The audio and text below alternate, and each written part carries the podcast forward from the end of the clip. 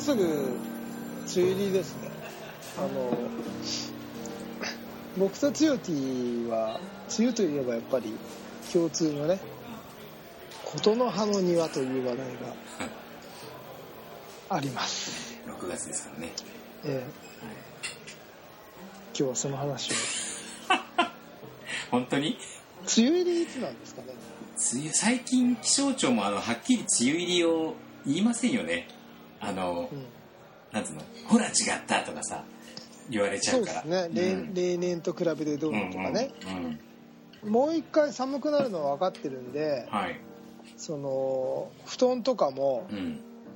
まだあの厚い布団をねうん。羽毛布団を僕出しっぱなしなんですよあ、僕もです。かけ今今かけてないんですけど、梅うん。雨の時期必要になるの分かってるんで、はいはい。そうで基本的にあったかいのが好きなんで、うん。うん、また6月って ねジメジメして嫌な時期になりますけどうん。それが終われば大好きな私のな大好きな夏がやってきますので、はええその前に琴の葉の庭を見ないとねそうですね、必ずね。と思っております、はい。ええ今週はうん。ディスクに関して非常にうん。いろんな多角的なうやらせていただいてるんですがうん。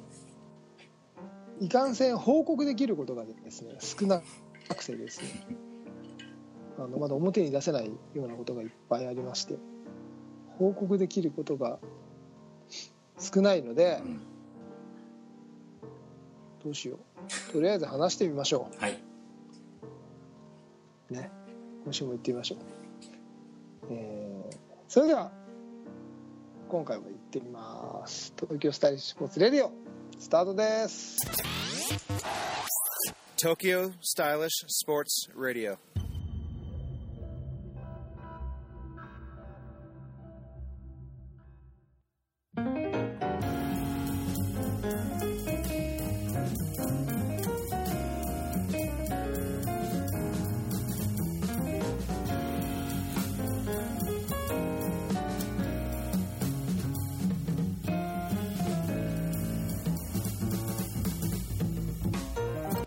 さんこんにちは東京スタイリッシュスポーツ代表チームイノーバの菊池先生です皆さんこんにちは。東京スタイリッシュスポーツ広報の高橋剛です。この番組はディスクゴルフを中心とした最新のフライングディスク事情をお送りいたします。こんにちはじゃあ、僕なんかちょっと滑舌がおかしくないですか？うん。なんかね、周りが、ろれつがいまいちですね。これ別に酔っ払ってるわけじゃなくてはい。あの子供がほうちの子がねう。うん。あの下の子が先週先週末ぐらいからずーっと調子が悪くてああのねまあ、保育園で気管支炎とかがすごく流行っていてはいはい。で今週3日ぐらい休んでるんですようん。でねあの僕も仕事休まないと。いけないような状況で子守りをしなきゃいけないんでちょっと仕事をお休みいただいてはい。なんて、まあ、職場にね迷惑をかけながらややってるんですけど、うん。そしたらようやく下の子がまあまあ保育園に行けるようになってきたなと思った矢先にうん。お姉ちゃんがまた40度近い熱が出てですね、なるほど。えー私は今週ほとんど働いてない状況であの当然当然運動ディスクなんかうん。あのできないのではい。まあまず社会人としてのところが崩れちゃってるので あの職場に「いやいやこれはしょうがないよ」ってこういうのはあの順番事だからなんて言ってもらって助けてもらってるんですけど、はい。まあそんなこんなで子供が調子が悪いとうん。チューティーもらえませんでした子供からいやもう100%もらいましたね。でしょ？うん。もう保育園に行ってる時はダメですよ。無理で。子供がかかるとその子供の風邪をまたもらうでしょ、もらいます、もらいこます。こっちもうん。で子供はちょっと気管支炎が保育園流行ってて、うん。気管支系のそれで僕実は今咳が結構出るんですよあ、そうなんだ。そうそれであの喋ってるとね別に今今も咳我慢しながら喋ってる感じなんですけどはははは。それでねうん。あんまりろれつが回ってないんです。なるほど。そういうことだったんですね。そう別に酒飲んでるわけでも何でもないんですけど。なるほど、はい、僕も実はね今週全然働いてなくてですね。月曜日お熱をお召しになってですね。それは自爆ですか？いやなんかよくわかんないですけど百日咳のあの接種あじゃなくてあのあの接種をね仕事柄ちょっとあ予防接種ね。そう予防接種を受けなくちゃいけなくて最近あのインフルエンザの予防接種の後必ず調子悪くなって百日咳の後もどうかなと思ったんですけどそれプラスその菌が入ったプラス気温差がすごかったじゃないですか。はい。でガーって、ね、なんか熱が出ちゃってこう仕事柄ちょっとあの熱を落として行っちゃいけないかもしれないっていうちょっとまだ分かんなかったから、抗生剤飲まなかったんですよ。でなちょつよち何の仕事してるんですか？いやちょっとね秘密の。ちょっとあの、そんなえー謎めいた仕事をしてるんですか、はい、謎めいたちょっと秘密のミッションがございまして。医療関係者ですか？医療まあ今やや医療関係者寄りに いるんですけどだからちょっと病院に入るのにね。はいはい、なかなかちょっとあの菌を持って。そうですね。ん。うん。嫁さんなんか看護師なんですけど38度でも職場行くわよって言ってるんですけど まあそれはそれとこれとはねちょっと話が違うんで。そうですね。で昨日は昨日でですねローンの借り換えをいよいよしましてお。うえーこれで逃げ切ると定年までこうあの固定でねこうバッと今定金利なんではい。固定にしたんですか？固定にしたのもうねあの変動めんどくさいから固定で低金利のを探して、うん。うん、それでもう定年まで逃げ切りの組み組み回してそれ細かい詳しいことは言わなくていいんですけど、はい。今の今固定にすると損しません？あでも本当に下がったらまあその時考えればいいやっていうのとあとうちの家庭事情で母がちょっと こんな話長く話してるいいんですか？あの母がもう高齢で土地が母のものなんですよ。で今回も借り換えでこういろいろやってたらもう文字もね怪しい。一回突き返されちゃってあーあのね、そういう状況だったんで、まあ、これが最後かなみたいなね、ところもあったんで、まあ、1.09だから1点ね、なんとかぐらいで、あ固定で、うん、ここで1.19だっけな、1点、はい。それはね安いでしょ。いいうん。だからもう、それで逃げ切ろうと思いまして。あはそれいいっすねい。いいでしょ？う ん調べましたよ、ちょっといろいろ。ファイナンシュ、ファイナンシャルプランナー T2 に聞こうかなと思ったんですけど、聞いてくださいよ。そうそうそう。そう、でもとりあえずね、もう、急、急ぎだったので、で僕はゼロ金利政策が続いてる間、はい。あの変動の方が、うんうんうん。まあまあそうでしょうね。あの得ですよっていう答えを多分強手には言ったはず、そうですよね。でもその家庭事情とかねいろんなことを考えええ。ると、1.1ぐらいの固定はありだあれですよねいやでもそれちょっとあの朝鮮有事もどうなるかっていうせあれだったんで 何かあったら上がっちゃうだろうっていうのもあったからまあいいやと思ってね。うちは、まあ、もうしばらく変動ではい。社会情勢を見ていきます、えーそれがまあ一番ベストだとは思うんですけどね。ははい。すいません。もう6分もこんな 世間話をしてるんですけど。大事なことですよ。はい。ですね。でちょっと今日ディスクの話がちゃんとできるかどうかわかんないんですけど僕はあの最近ディスクしてるんですよ。それでいきましょう。ディスク投げてる人がいるじゃないですか、えーあのね仕事でディスクを投げてるんですよ、まあ、これも秘密、へー。秘密のミッションなんではい。詳しくは言えないんですけど、はあのー体育館でねいうん。あのーあれなんですよ。T2 のはあのー高校あなんだっけ？なんとか体体そう体育会 TV じゃなくて。い、体を動かす TV そうそれを見て体育館でディスクのコース作ってうん。あのーまあまあ大体こう5ホールぐらいしかできないんですけどはい。いろいろこうああじゃねえこうじゃねえって作って、はい。まあ、あの対戦者と、まあ、あっちは初心者なんでもうままだ負けてないですけど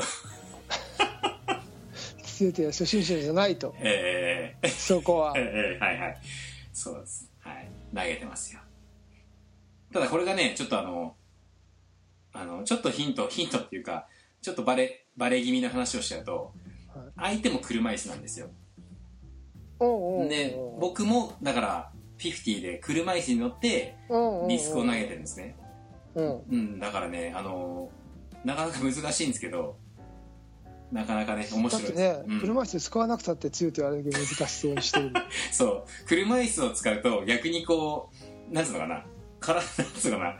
手だけで投げるとよくわかるじゃないですか。はいはい、はい、あこれじゃダメなんだなって逆に下半身が 固定されてることによってなんかねあこれじゃいけないんだ。再発見。そうそうそうそうそう。すごいすごい。すごい。そういうのでも大事ですよ、うん。あのステップしない練習もそうだけど。そう。で相手がねそれが剣道をしてバリバリの人なわけですよ。はいはで全然こう上半身の使い方うまいの。さすがこう腕っぷしもね全然違うし、うんうん。いやなかなか君さ初心者の割にはうまいねっていう人とね、まあ、あと23回やると負けちゃうと思うんだけど。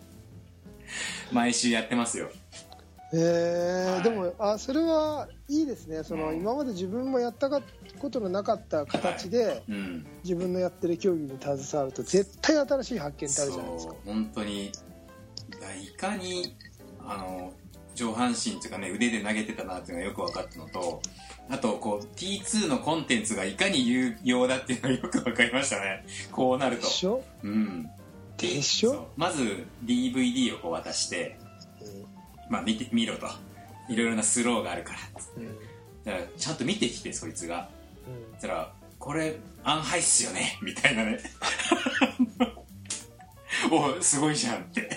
まだパターしか渡してないんですけど。はい。そうそうそう。そんなこんなで。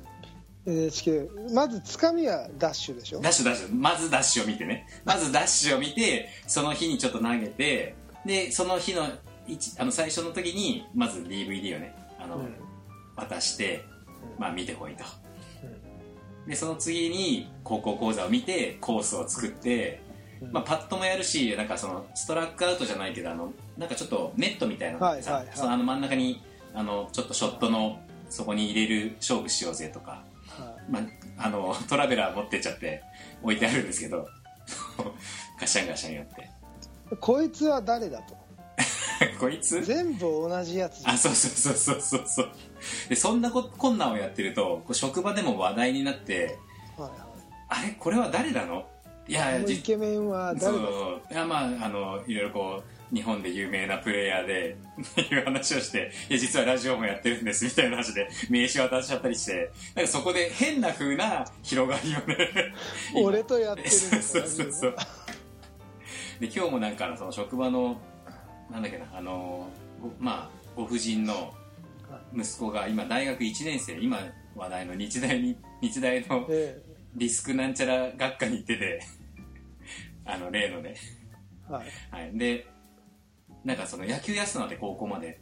で燃え尽きちゃってうん。でやっぱもういいやっつってうんでバイクの免許を取ってバイクもちょっといろいろ教えてたんですけど、うん。なんかやっぱでもスポーツしてえなとかって言っていやいやそしたらもう野球やっててディスクゴルフってやってる人いますよって話をして。またこいつだと。また出てきたよコンテンツ有用なコンテンツがね。いろいろ使えるなと。そういう使い方もありだなと。でもぜひなんかねあのじゃあ一回母親目線ですけど一回そう暇してるんだったら連れてきますよなんつってさ大学生。やりましょうよ、うん。喜んで喜んでそんなもう野球やってたんでしょ、うん。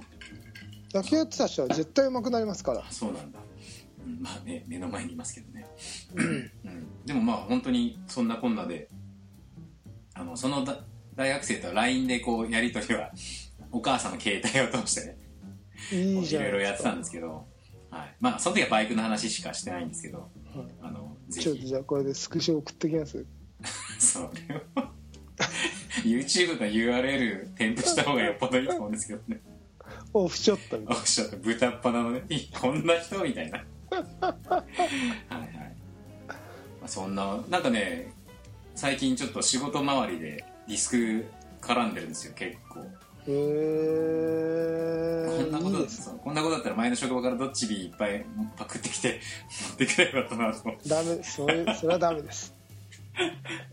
いや本当にね。どっち B からやってるんですけどどっちでキャッチスローとかがね。いやー素晴らしいじゃないですか、はい。そうだからディスクはこう傾いてる方に落ちるんだよっていう物知り顔で気ぃつけっていうようなことを言ってね。素晴らしいですしたら「うん DVD で言ってた」とかさ。なかなか勉強ああい会ね。つあいつが言っててあいつが言ってた。言ってましたね。はい。まあ、そんな有意義な週1回のディスクゴルフの時間がありましてね。素晴らしいですね。はい。そう。そんな。これ僕もねうん。これい言っていいの？かな言っはいちゃダメなの？かなあのーあるプロジェクトの予算をい。ただきまして、えものすごくディスクゴルフ用品を、ー お買い求めしたんですか？ええ。いいっすね。あの充実職職場でね。はいはいはいは充実させていただくことになななった。いなるほど。まだ物はないんですけど。うんうんうんでなんかその特集これあんまり話せないんですけど、ねえ。なんか物を結構うん。揃えられそうな。え。ー、いいっすね。楽しディスク自体がうん。結構まあ世のあの2020年のオリパラは全然関係ないと思ってたんですけど、はいはいはいはそんなこともなくていうん。やっぱりスポーツ全般がこの国でねうん。スポーツ全般の立ち位置がちょっと変わってきてるのかなとそのオリパラのおかげでね、うんそうですね。だからディスクはディスクで決してあの、ま、恩恵がゼロなわけではないんだなってういうのを、ん。競技にこそね、うん。あの追加エントリーで落ちましたけど、うん。そうですね。なんかあのパラリンピックで、まあ、その対象となるね方たちがなんかできるのないって模索した時にディスクって結構ポンって上がってくるんですよねまあどっちにしかりってきますよ。ですけどね上がってきますよ。上がってきますよ、うん、だからあ意外になんかそういうところに信用性が高いな改めて思いましたね、で僕なんかその指導者として、はい、あの障害者のフライングディスクの方も関わらせてもらってるんですけど、うん。あの正直言ってねあの障害者競技となるとあのファストバック型っていうんですか、うん。あの形のね、はい。アキュラシーとディスタンスしか、まあ公式競技はまだあのないですけど全国まだつながってるね、うん。だけどゴルフディスクも投げれるしドッジビーも投げれるし、うん。そのあの形にこだわる必要は全くないと思うんです。でそこに関してはあのちょっとどうかななんて思うところは正直あったんですけど、きっかけとしてねうんあそこから入るのは決して悪いことではないかなというのを思っていてはいはい。あの我々がね今その導入をドッジビーでいろいろやれるといいななんてやりやすいななんて感じてたのと同時にうん。その障害のある方たちがねその障害者フライングディスクから入ってってうん。あの形の 100g のねうん。あのディスクを握ってそれから今そのツーティーがやってるようなゴルフディスクに転化してあげてもいいし、そうですね。うん、何でもドッジビーやってもいいと思うし、うん。何でもその面白くてディスク競技って。うん。すごく共通点があるなっていうのを感じてて。はいはいはい。野球やってる人がボール使ってるからってサッカーやんないでしょ。まあそうですね。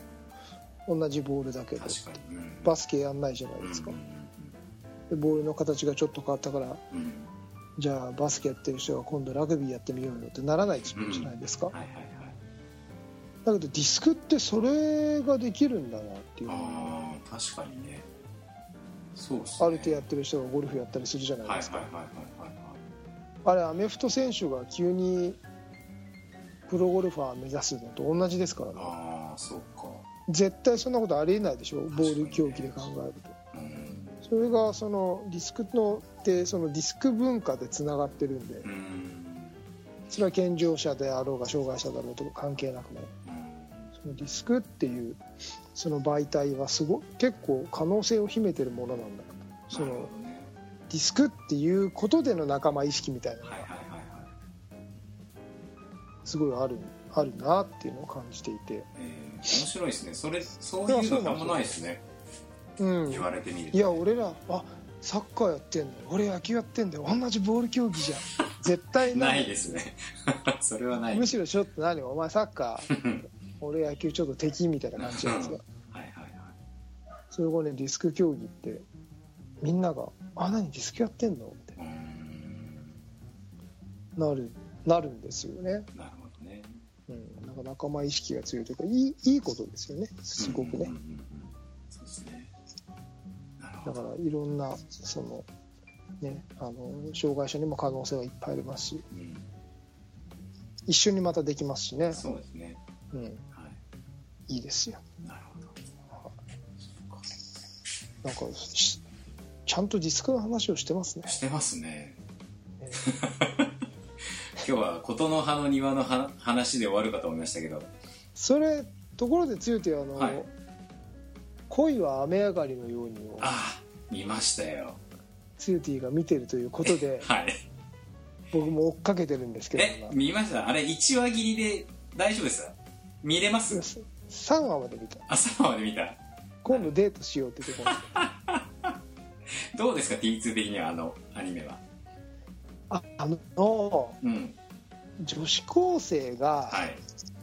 キュンキュンするっていうのに えなんだろう。大人になった時あなんていうのあの恋をするドキドキ感みえたいな。はいはいはいはいはいはい。しかもあの10代のね、うん。まさにそういう話じゃないですか、はい僕は3話までしか見てははいないいんですけど、えシューティーはあれにあれを見えて、えちょっとニヤッとしちゃうんですか？えニヤッとしちゃうっていうかまあちょっとあ共の感しちゃう感じ？いやあの店長がどういう振る舞いをするのかっていうのはまず同い年として同い年ですかね。しね。そうそうそうそう。まあ普通だったらさ拒否するか無視するかまあ犯罪の方に走るかね。なるじゃないですか。まああれはでも純愛として僕は見てたんですけど。僕まだ3話までしか見てないんで、はいはいはい。店長は拒否してるところまでしかまだ見てないんですけど、そうなんです。あれがどうなるのかなっていうのが興味深い同年代としては。そうそうかそうか、はいはいはい。そう。でまあ店長の背景もこうね3話でどこまで出てるかわかんないですけどなんで独り身なんだとかね。なんとかとか。あーなんでかあ？出てないですけど、バツイチ子持ちっていうところまでえーはまあまあでも、うん、あれですけど、はいはいはい。あー。まあなんでかまでは深掘りはしてないですけど。でね。はい。僕は見ててえ少なくともえはい。その中で自分の生まれたねうん。あの 39T2 はい。ははい。あのキュンキュンするシーンがいっぱい描写として出てくるでしょ、女子高生が。女子高生が、うんうんうんうんうん。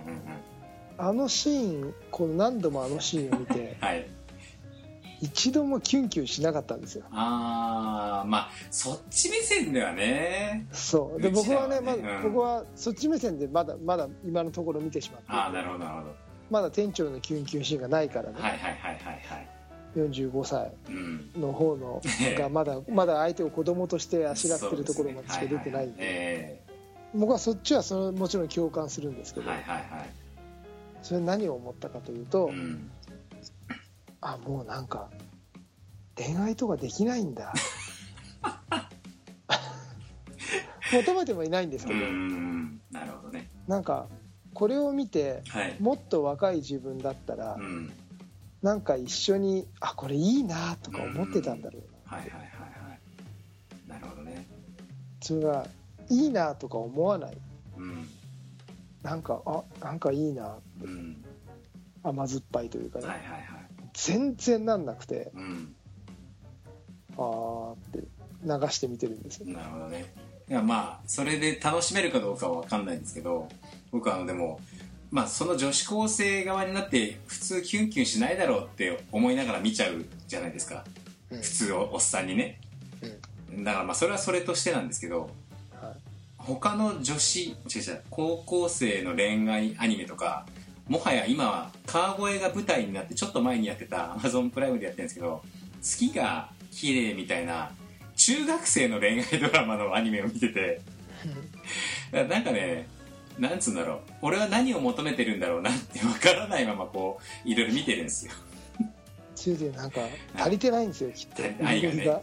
うん、潤い人が生ねいが。そうそうそう。だからね一体俺はどこに向かってんだろうなっていうのはこうそのまあ声は雨上がりのようにもそうですけど。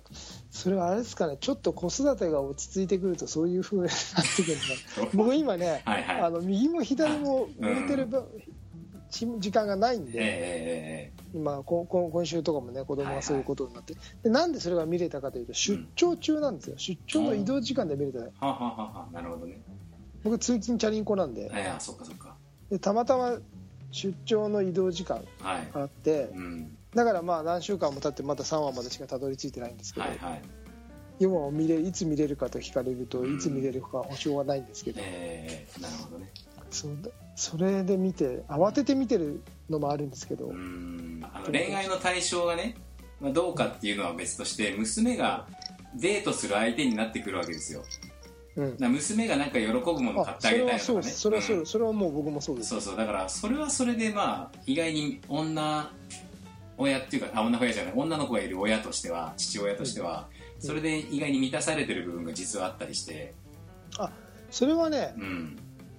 もうそよくわかります。はいはいはい。これも僕もそうだからやっぱり子供と一緒に出かけてはい。ると、うん。もう女の子女の子は女の子ですからね、うん。ですね。あとあとかわかわいいですからね。そうですね。あとはそのまあ結婚してない時の恋愛のスリルを味わいたいと思うんであれば僕はバイクがあるんですよ。あバイク僕はディスクなんで。そうです。はいはい。なんでただその今アニメを見てるっていう分析をするとその僕ができなかった体験を 繰り返しこうやっているんじゃないかなっていう分析かな。まあ。まあまあ。僕はできてましたから いや僕も言っちゃなんですけどそれなりに満たされてましたよ。満たされてたけど、まあ、もう一回振り返りたいみたいなさところがあるあじゃあどっかでくなんのかな。うん。僕いまだに人生で一番嫌いなものは何かと呼ばれれば女子高生が嫌いなんですよ。へええ自分が女子高あ女子じゃなくて男子高生だった時も？うん女子高生嫌いでした。へえそうなんだ。もうなんかなんだろう。こんなにこんな無法地帯はないでしょ。女子高生のコミュニティって。いやまあそのあんまり知らないし 知りたくもないんですけどね。そう。えなんかそのね今だと LINE とかでね大変な気はするんですけど。女子高生ってはい。あのルールはないのにパワーがあるんですよ。はあ。若いから。うん熟成されてないのにうん。行動力だけ異常にあったりする。なるほどね。俺リアそういうリアルを知らないからさ。それがはい。大人になるとうん。ただただ計算ができない。この人たち何をしてくれるんだろう。ってああなるほどね。そっかそっか。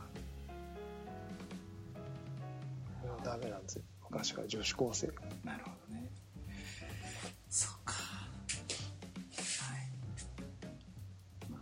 んなそんな女子高生トークをしてますけど。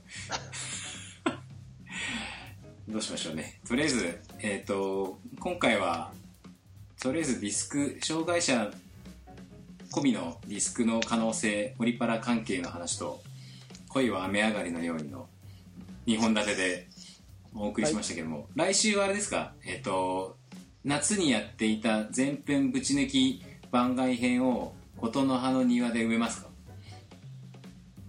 そんなことやってましたっけ？ね夏にビールの話とか車の話とかしてたじゃないですか。まだ早いでしょ。まだ6月でしょ、うん6月ですよ。でももし琴の葉の庭を語るんだったらでも今じゃないとみんなだって夏が来てからあのもアニメ見たくないでしょ。いやいつ見てもいいっすよ、本当ですか？うん。はい。じゃあな夏のま何？だってそれやったらえ「君の名を」まで行かなきゃダメでしょ。ーあーまあ君ね軽くね止まっちゃった。大丈夫か？じゃあまあ琴の葉の庭はまた次回ということで。僕はだからね、はい。あの女子高生はあんまり好きじゃないんですけど、はい。ゆきのちゃん好きですよ。ゆきのちゃんね。でもあれはだってもう社会人じゃないですか。れ だからだからね。はあ、はあはあはあ。27歳の私は好きです。ね。なるほどね、はい、やっぱりあの男子高生は青い感じですか？靴職人の。あ僕ははい高尾君ねはい。僕はねええ。あの頃からやっぱ年上が好きでしたね。そうなんだ。僕年上好きなんです。ええなるほど。あれ奥さん同い年じゃないですか。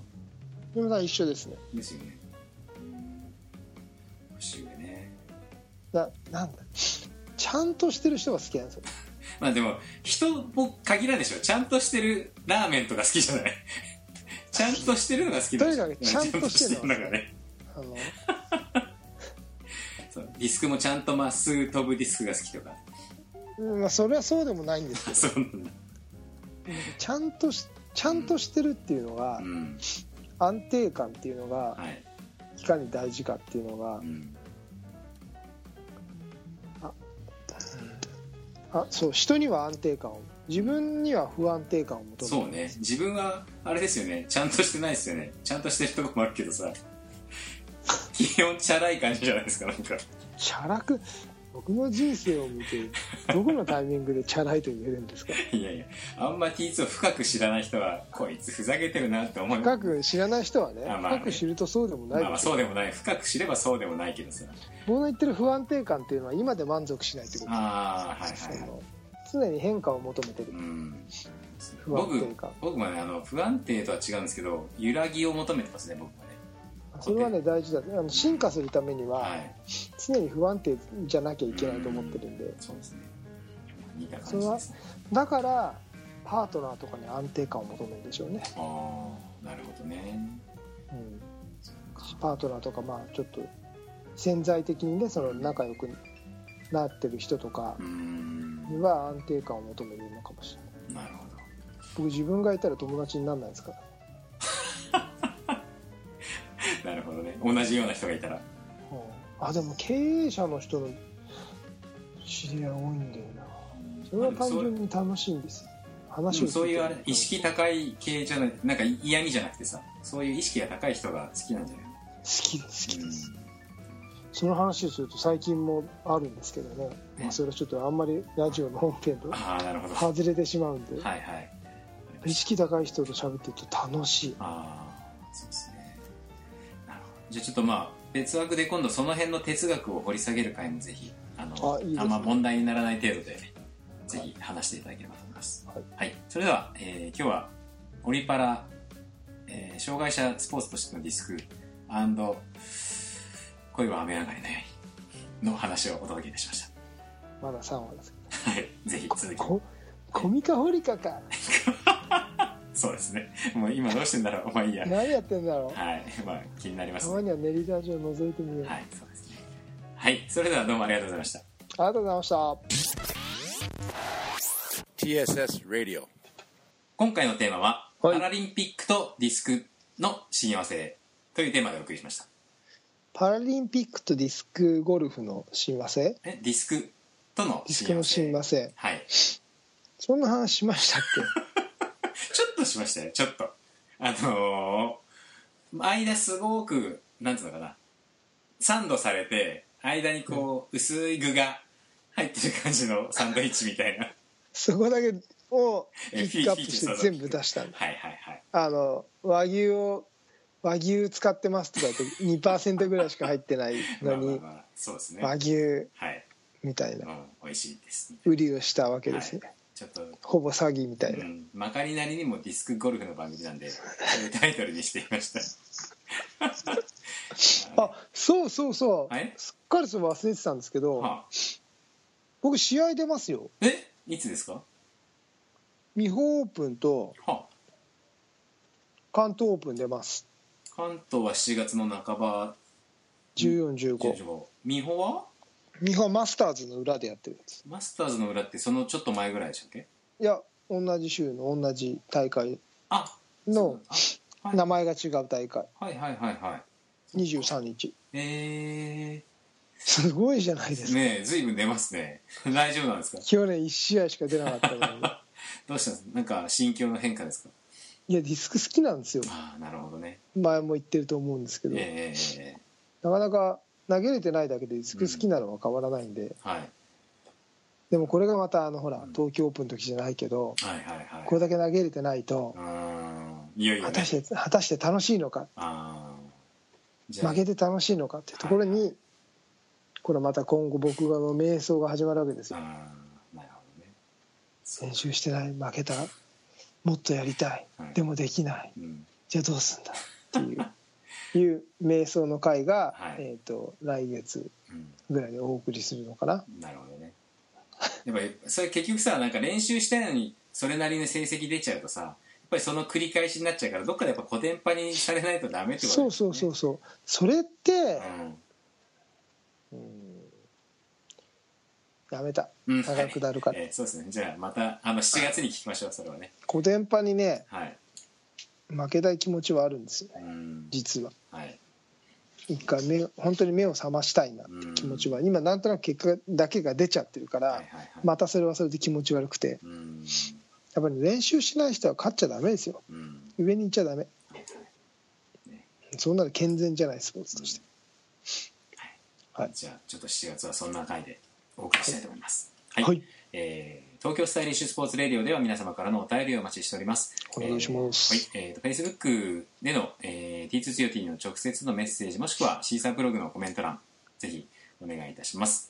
この何週間かチェックしてないでしょ。してますよ。ちゃんとちゃんと。本当に？うん。してますしてます。コメントは来てません。素晴らしい。